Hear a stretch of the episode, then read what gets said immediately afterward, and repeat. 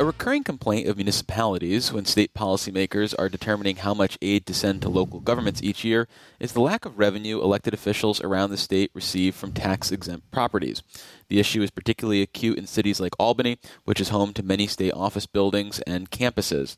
Legislation kicking around Albany would acknowledge this dynamic, and to discuss the measure, we're joined by Peter Baynes, Executive Director of the New York Conference of Mayors. Welcome back to the show, Peter. Thanks, David. So, well, I mentioned the plight of cities like Albany, uh, our capital, but can you elaborate on the financial challenges caused by tax exempt properties uh, across the state and how they will pop up?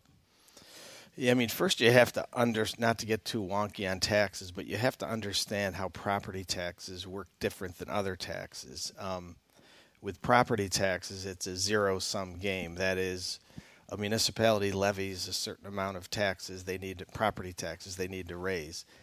That is divided among all the taxable properties in the municipality. So if one property goes exempt their share of that tax levy has to be picked up by all the other taxable property owners. So it's not like a income tax exemption for you or me that doesn't really affect the, the next person but with property taxes it does. So that's why it's it's a concern. Cities historically, logically, tend to be home to more tax exempt properties than other municipalities because cities are kind of the service center of their regions.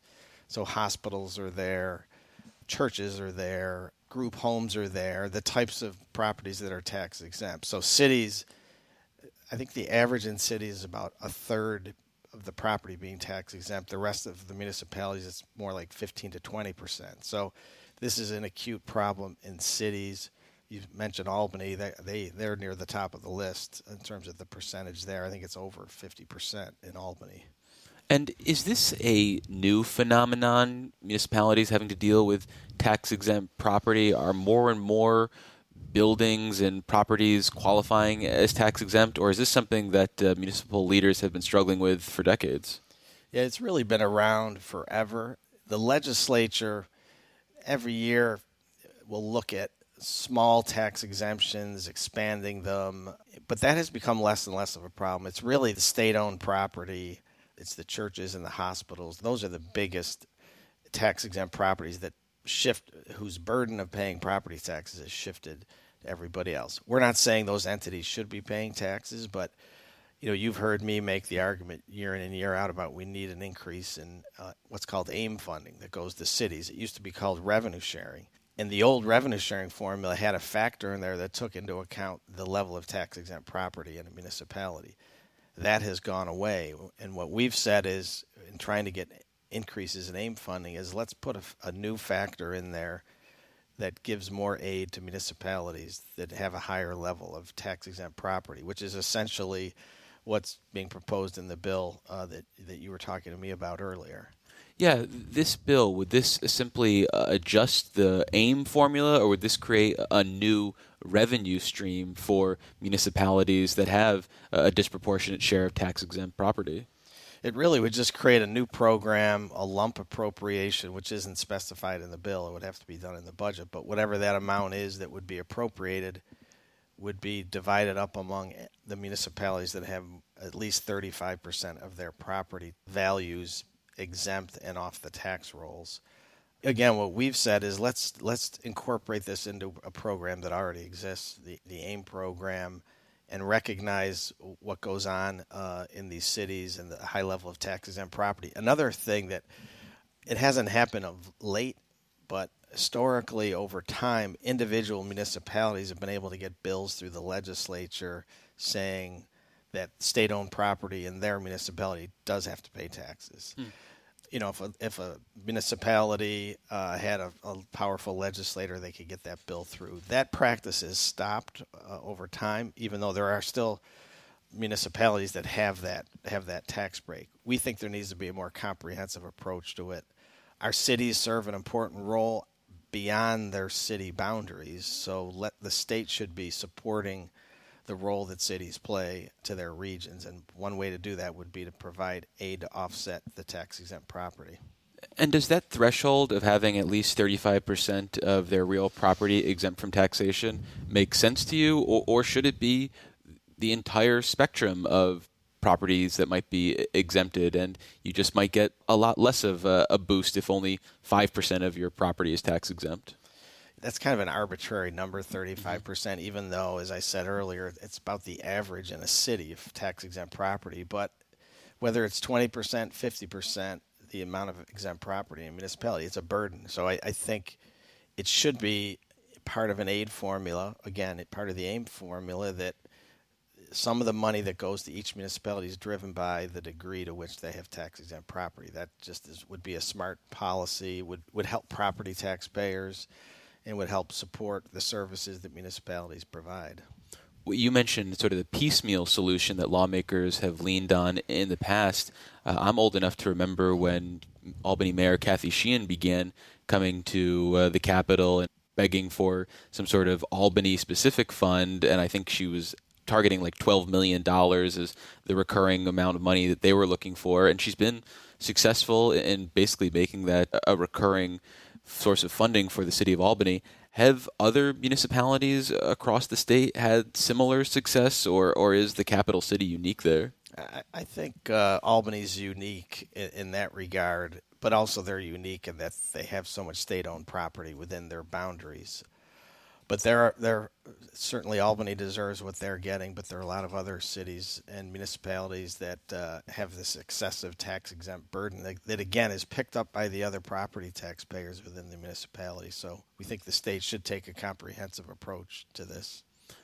This bill that we're talking about has been kicking around Albany for more than a decade, and the hard fact right now, as we talk in the waning days of legislative session, is that it's not going to get through the legislature before the end of the session.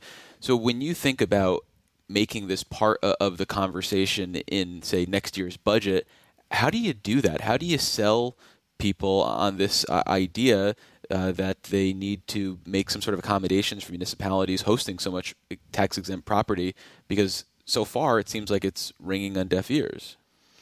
Yeah, it, it's it's difficult. You need to be able to successfully make the argument that this type of aid would actually be beneficial to the taxable property owners in every municipality. If you could show that this money from the state would help lower taxes for, like in Albany, say Albany's 50% exempt, the other 50% are picking up 100% of the load. If you could show that there, there's going to be a reduction in their tax burden I think that's key. Is that your expectation, though? Is your expectation that municipal leaders would decrease taxes if they got the state increase, or would they then just find new things to fund with this uh, additional state revenue? Well, you know, it depends on how the bill would be written, but I, I do think, you know, municipalities, whether they like it or not, they have a property tax cap. Yes, they can override it, but it's become the political standard for mm-hmm. every local official in the state. So I think at a minimum, they're to it would allow them to make sure they stay under the tax cap.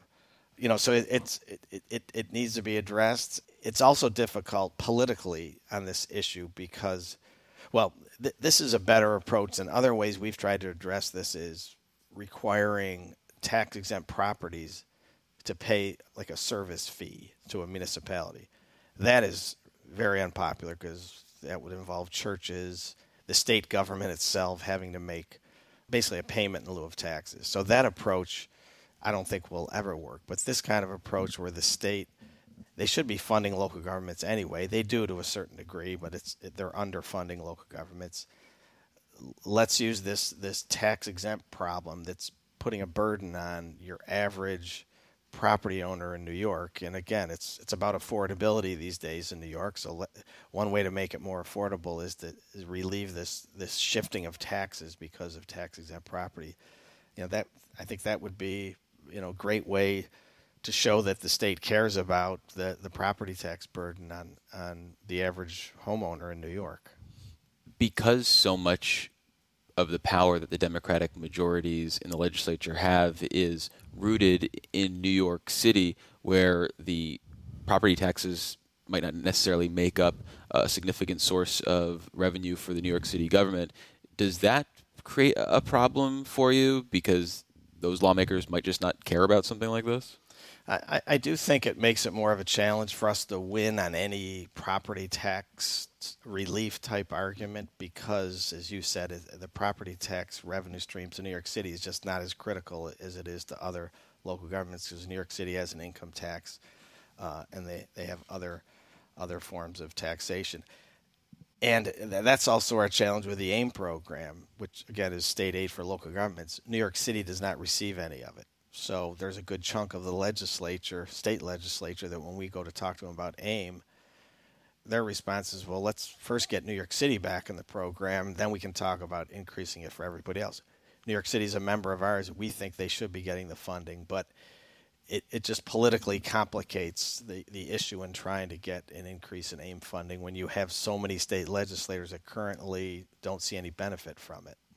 Well, finally, what do you think about just moving away from utilizing property taxes as a key source of funding for municipal governments? Should there be other revenue streams considered in lieu of property taxes, like some sort of progressive income tax on the local level, or are you happy with property taxes being uh, the funding mechanism and trying to figure out a way to address problems like the tax exempt issue when they arrive?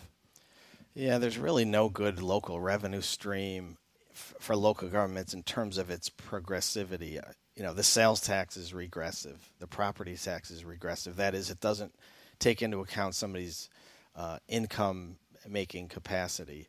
So, the flip side on the property taxes, it's very predictable. Mm-hmm. Um, and that's why I don't see it going away. I, I don't think there's a really good alternative uh, to, for a predictable locally controlled source of revenue other than the property tax, even though some municipalities have come to the state for hotel motel taxes, some have come for an income taxes. So I think each municipality has to look at whether they want another revenue stream and, and, to, and to approach their legislators on a home rule basis for that. Well, we've been speaking with Peter Baynes. He's the executive director of the New York Conference of Mayors. Peter, thanks so much for visiting us in the studio. Great to see you, David. Support for the Capitol Press Room provided by the New York State AFL CIO, a federation of 3,000 unions fighting for working people by keeping New York State union strong. Visit unionstrongny.org for more information.